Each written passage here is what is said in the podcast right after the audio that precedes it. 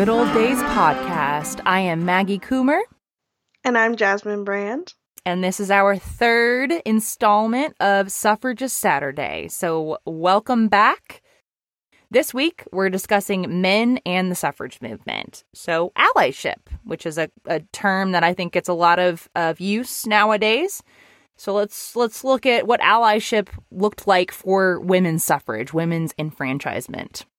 this I think this really stuck out to me. I, I, brought this up to Jasmine as as a possible topic for Suffragist Saturday, simply because I watched a, video, a C-SPAN video, and it was a an hour and a half panel discussion um, that included three female historians, and it was all about the role of men in the women's suffrage movement. I think it took place in October of 2019. It's online, it's free, it's amazing. You should go look at it.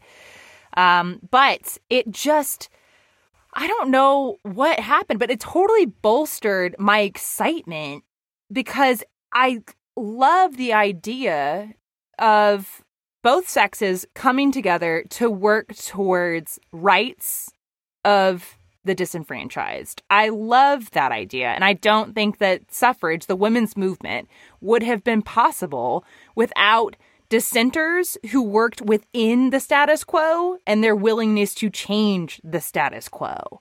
So without men at the government level, at uh, the political, you know, politics, money, business, I mean, men dominated all of these public spheres. And without at least a little bit of support, I don't think women could have made the traction that they did. But what do you think, Jasmine? I, think that's probably a pretty a pretty radical thing to say. I think I might get some haters. but yeah.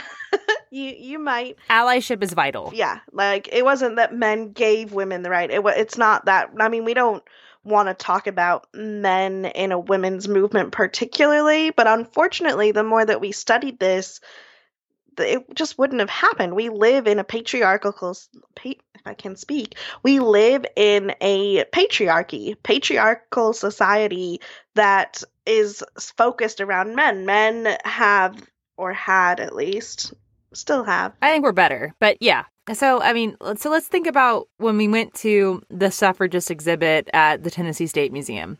Okay, so the temporary exhibit that the Tennessee State Museum has up right now is it's a really in-depth, beautiful look at the women's movement basically leading up to ratification.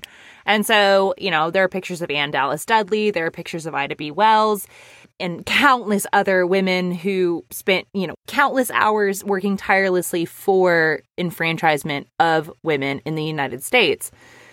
And I think it's the, the second that you say, well, what about the men who helped? People people don't want to hear it. They don't hear it at all. It's like, why is that important? Why are you going to give credit for a women's movement to men?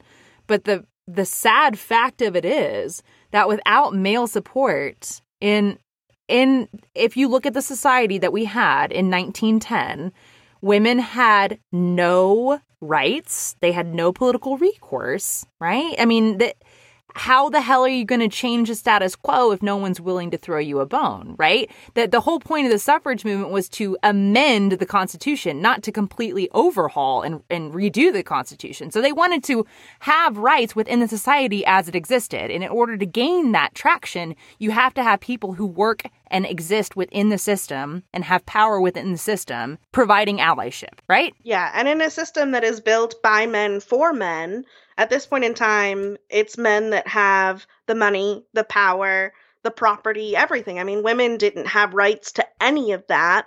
Like your husband was the head of the family, so everything he did reflected on you as well. And that was a main argument for the anti-suffragists was that women were already represented in government by their fathers and their husbands. Absolutely. Women obviously are their own people. We are our own people you know, I would hate to think of what would have happened if any of my exes had to represent me. Oh God. You probably feel a little bit differently, but still you want your own personship in your relationship. That it changes the whole power dynamic of that. And you can disagree on politics but still you know have a good a good thing going, right? You can still have a relationship with somebody if you disagree with them on politics. But if you have no voice, if you have no vo- vote, and you don't agree with your husband, you're fucked. Well, yeah, and how do you change your situation? How do you how do you do anything without your own voice?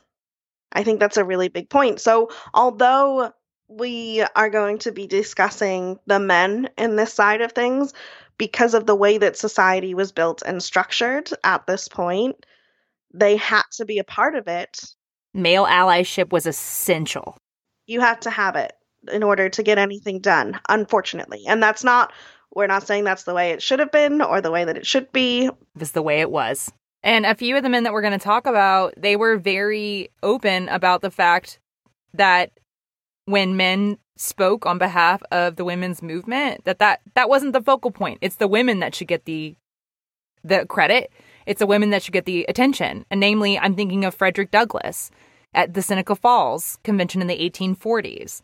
I'm thinking of Oswald Garrison Villard, who helped establish the Men's League for Women's Suffrage in New York in 1910. Um, these men specifically were extremely cognizant of the necessity of women to be at the forefront, the visibility of women at the forefront of the women's movement. And found themselves very comfortable working in the in the margins to help make changes and to help grease the wheels to get these things moving to get women's suffrage in a position to where it had a chance to actually be granted by you know the as an amendment to the constitution. So it's just a really interesting side of history of, the suffrage movement that i don't think gets a lot of of, of um, visibility simply because of the reasons that we were talking about um, but the, one of the one one scholar I'm going to call out here who has essentially pioneered this research. Uh, her name is Brooke Kroeger, and I believe she is a professor at New York University.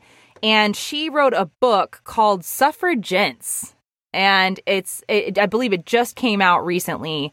Um, I think it is available on Amazon, but she she dives in and talks a lot about the Men's League for Women's Suffrage, specifically in New York. So um, we're gonna we're gonna use a little bit of her research here, and she did a great job. So please go go read her book.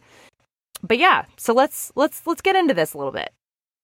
While there have always been men in support of the women's movement, even if it was a little sparse in the beginning, um, the actual organization, like a league of of men for women's suffrage, didn't occur until 1874. So there was a short lived league, and it was the Young Men's Women Suffrage League. Um, and it, it, it dissolved after about 80 meetings, but that was like the first official men's suffrage group in the United States. That was in the 1870s. And, and after that, there's really not an official organization formed. And um, Brooke Kroeger told a really interesting story in that C-SPAN video that I was just talking about, the the panel discussion about men in the women's movement. She told a really interesting story about how the second foray into Men's League of Women's Suffrage, this is in about 1908, 1909, came about because the suffragist, famous suffragist Anne Cobden Sanderson came to the United States from England about 1908 and she embarks on a lecture circuit around the United States. And she made a lot of of comments and uh, assertions that in England men generally were more supportive of the women's suffrage movement than they were in America and that American men were their support was virtually non-existent and this st- starts gaining a little bit of traction in the papers and it gains a little bit of visibility. Now, around the same time, the president of NAWSA, so the National uh, American Women's Suffrage Association, her name was Anna Howard Shaw. She wrote to a journalist named Oswald Garrison Villard. He was a, a pretty interesting uh, uh, progressive character. He, at the time, he was writing for uh, The Nation and the New York Evening Post. He was one of the founding members of the NAACP. He was really well known. He had given uh, quite a few speeches on the suffragist movement. And so Anna Howard Shaw was writing him a letter asking him to come and speak at a, an upcoming convention. And though Oswald was unable to commit, he said in a letter to her, and this again, this is a story that was told by Brooke Kroeger at the C SPAN panel. But he said, Well, I can't you know, I don't have the time or the uh, availability to to speak at this upcoming convention. I would like to help you form a men's league for women's suffrage. And Anna Shaw, Anna Howard Shaw responded and said, "This is not a new idea. We tried this before. No thanks. Thanks, but no thanks. This is the women's movement." And Oswald Villard you know made the case like th- th- no i think we could do this. I think we could find a group of men to to take up the cause and it would be very strategic. From from that point on he starts working to find people to spearhead this. And and what he does is he gets in contact with rabbi stephen wise who is a pretty famous progressive activist. He gets in contact with john dewey who was a professor at columbia. And they spearhead the effort to form the Men's League of Women's Suffrage. It's going to be headquartered in New York. And uh, one of John Dewey's students was a man named Max Eastman. And Max Eastman, just like Oswald Garrison Villard, he was he came from a long line of uh, activists, suffragists, feminists. His sister was Crystal Eastman, who was a, uh, a feminist lawyer. She was pro birth control, pro suffragist, pro pro women's li- rights and they they managed to get 150 wealthy elite New York men to commit to this cause. And in 1911, May 6, 1911, 89 men from the newly formed Men's League of Women's Suffrage, they march on behalf of women's suffrage. And this allegedly was just I mean, the the people lining the streets, they were heckling them, they were catcalling them, they were calling their masculinity into question laughing at them. Essentially, the spectacle of a man standing up for women's right made rights made these men look weak and foolish. But amazingly, these men took it in stride. According to Brooke Kroeger, she read uh, uh, journal entries and diary entries of some of these men who were just invigorated by this action. They were ready to take it on. And then the next year, over a thousand men marched in that same annual parade which I think was pretty amazing. Well, and I think I read that 20,000 men, like nationally, would be a part of men's leagues. Yeah, absolutely. Considering that by 1909, there wasn't a one, there's not a single men's league. And then by 1920, by the time the 19th Amendment is ratified, you have thousands and thousands and thousands of men who have joined the cause. And I think, honestly, uh, what paved the way for that was this initial leak. The I mean, it, this is essentially the it, it's the New York branch, the Men's League of Women's Suffrage. I think their their HQ is 118 Waverly Place in New York City. But I think what this showed was that these men weren't going to die of embarrassment for coming out and publicly publicly supporting the women's movement. And and all of a sudden more and more people start to trickle in, more and more men start showing up and start you know, joining the effort, working behind the scenes, um, you know, hosting, like talking to stubborn senators, talking to to men in power who otherwise wouldn't have ever given the women's movement a thought. Well, they're having their minds changed by wealthy, affluent, pro women suffrage men all over the country, and this is going to help take the women's movement from a really an, an internalized movement, right, where where the women are talking to each other within the movement, to a national movement where now you're addressing the public at large. Let me tell you why the women's movement will benefit you and make your life better as the everyday average American woman. And these men were here for it. They were ready. They were there for it. And I think that was a that's a really interesting um, aspect of the of the women's movement that we don't talk about. So not only New York men were involved in this, right? Yep. So who else? Well, let's see. I mean, we could go into Tennessee now. Tennessee becomes the 36th state to ratify the 19th Amendment and really the state that, well, tips it over the edge. Once Tennessee ratifies, that means that women are enfranchised to vote. I do have a question. If Tennessee had not ratified, would they have just gone on to another state or was it over at that point? You know, I'm not sure actually.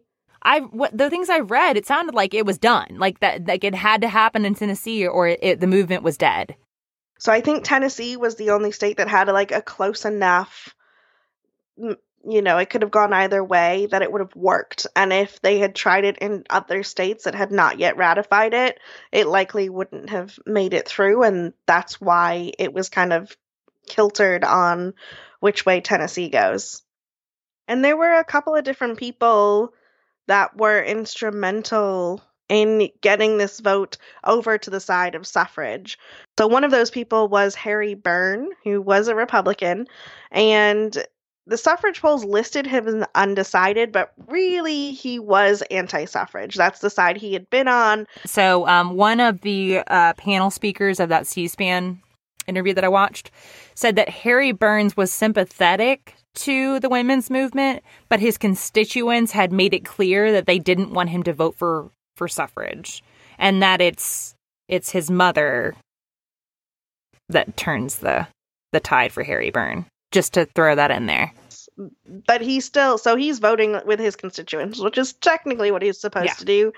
But yes.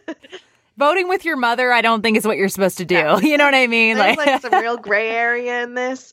But after like the first vote, they're at a tie. And so what do they do? So they have to like reconvene, they have to do a tiebreaker, um, and they decide to revote. And his mother, in the meantime, sends him a note. And she says, Hurrah and vote for suffrage. Don't keep them in doubt. I noticed some of the speeches against. They were bitter. I have been watching to see how you stood, but I have not noticed anything yet. Be a good boy and help Mrs. Catt put the rat in ratification.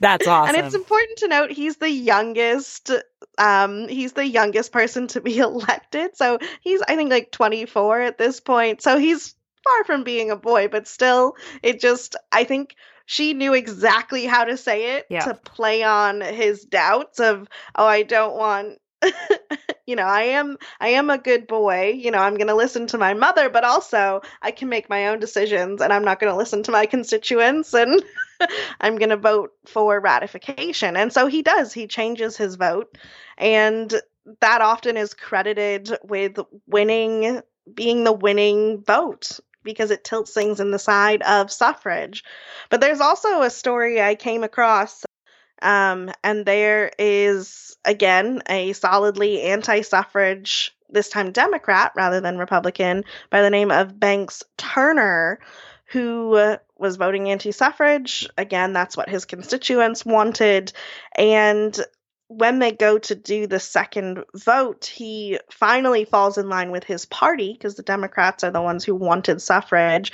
And he votes I that he wants suffrage, which kind of shocks everyone. And that also helps switch the vote back over to being pro suffrage. So, uh, yeah, they get 50 of the 99 votes in Tennessee, and Tennessee had ratified the 19th Amendment. All right. Interesting. I love that. That's a good story. Yeah, so that's two of the men here in Tennessee, which of course is local to us and really important to the overall ratification of this amendment in in the Constitution. Do you know the story of Thaddeus W. Sims, the Tennessee congressman? I recognize the name, but I don't know the story. Tell me. So, in I think it was when Tennessee was voting to grant partial state suffrage, um, but he apparently broke his arm and shoulder and showed up without it being set because it was the day of the vote and he stayed the entire time to sway any state senators who you know otherwise could have been swayed the other opposite direction for non you know voting nay so that that guy showed up for the women's movement for sure. I mean, just I'm sure he was in excruciating pain, but stayed through the entire proceeding, the entire day of voting, um, just to make sure that it it passed the you know limited suffrage in the state of Tennessee. Because for a lot of states, that was the first step, right? Yeah, and Tennessee, I think I think they only had suffrage what two months before the amendment passes. Yeah, they they did this several times. Um, and like I think they did it in 1915. I think they did it in 1918, and finally they got limited state suffrage or limited suffrage for women in nine like three months in 1920 before the actual ratification vote. So that would be, I mean, that's a pretty big indicator, right? I mean, if if states didn't vote for par- even partial suffrage in their state legislator, I think it's probably an indication that they're sure as hell not going to support an amendment to the U.S. Constitution.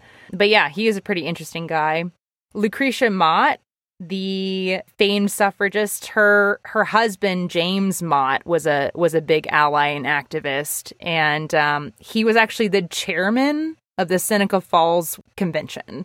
So that was the one in, in the 1840s that a lot of people attribute to, they, they attribute the birth of the women's movement to Seneca Falls.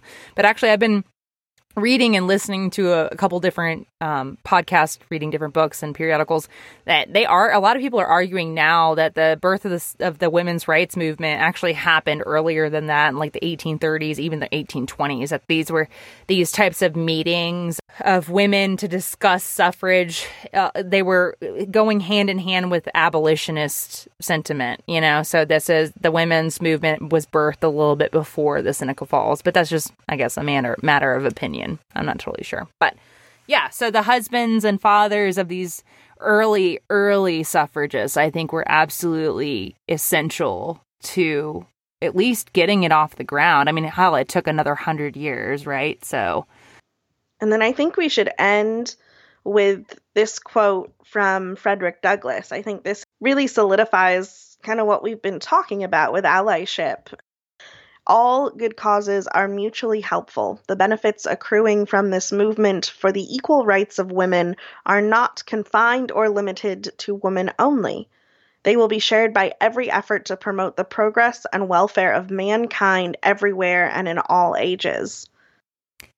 Man, you, you, you can't go wrong ending on a quote by Frederick Douglass.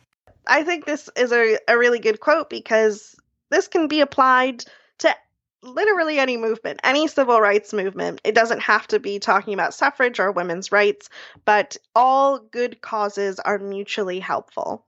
So if this cause is going to help one group, it's going to help all groups. And that's what he's saying here. And that applies to women's rights, civil rights, gay rights, whatever you want to put yeah, it to. Absolutely. Touche. Well, folks, we hope you enjoyed the third installment of our Suffragist Saturday series. If you liked what you heard today, I want you to head to Apple Podcasts and drop us a five star review. Also, please visit our website, thegoodolddayspod.com. There's a contact form if you'd like to communicate with us. You can also get access to all of our uh, previous episodes. And you, there's a link to support the show on the website if you feel so inclined. So thank y'all so much. Jasmine, social stuff? What's going on with social stuff? Social stuff. Yeah. So, as always, follow us Facebook, Twitter, Instagram, TikTok. I think that's all we've got right now. If you just search for the Good Old Days podcast or the Good Old Days pod on all platforms except Twitter, where we are the Good OD pod. And if you like this series, if you want to be vocal about your vote, and really, we just want to see that you are voting, what your voting plan is. Um, hashtag suffragist Saturday. Let us know. Um, our early voting starts. Well, it will have already started by this point. Our early voting is already underway. And yeah, we're excited to, well, be in this election season. We're excited to exercise our constitutional right that was so hard fought for by men and by women by women and by men. Allyship is absolutely essential. And uh, yeah, this this makes me really proud. I, I just I like this whole series. This is really good. So all right. Well, thank y'all so much. We hope you enjoy the rest of your weekend. Goodbye.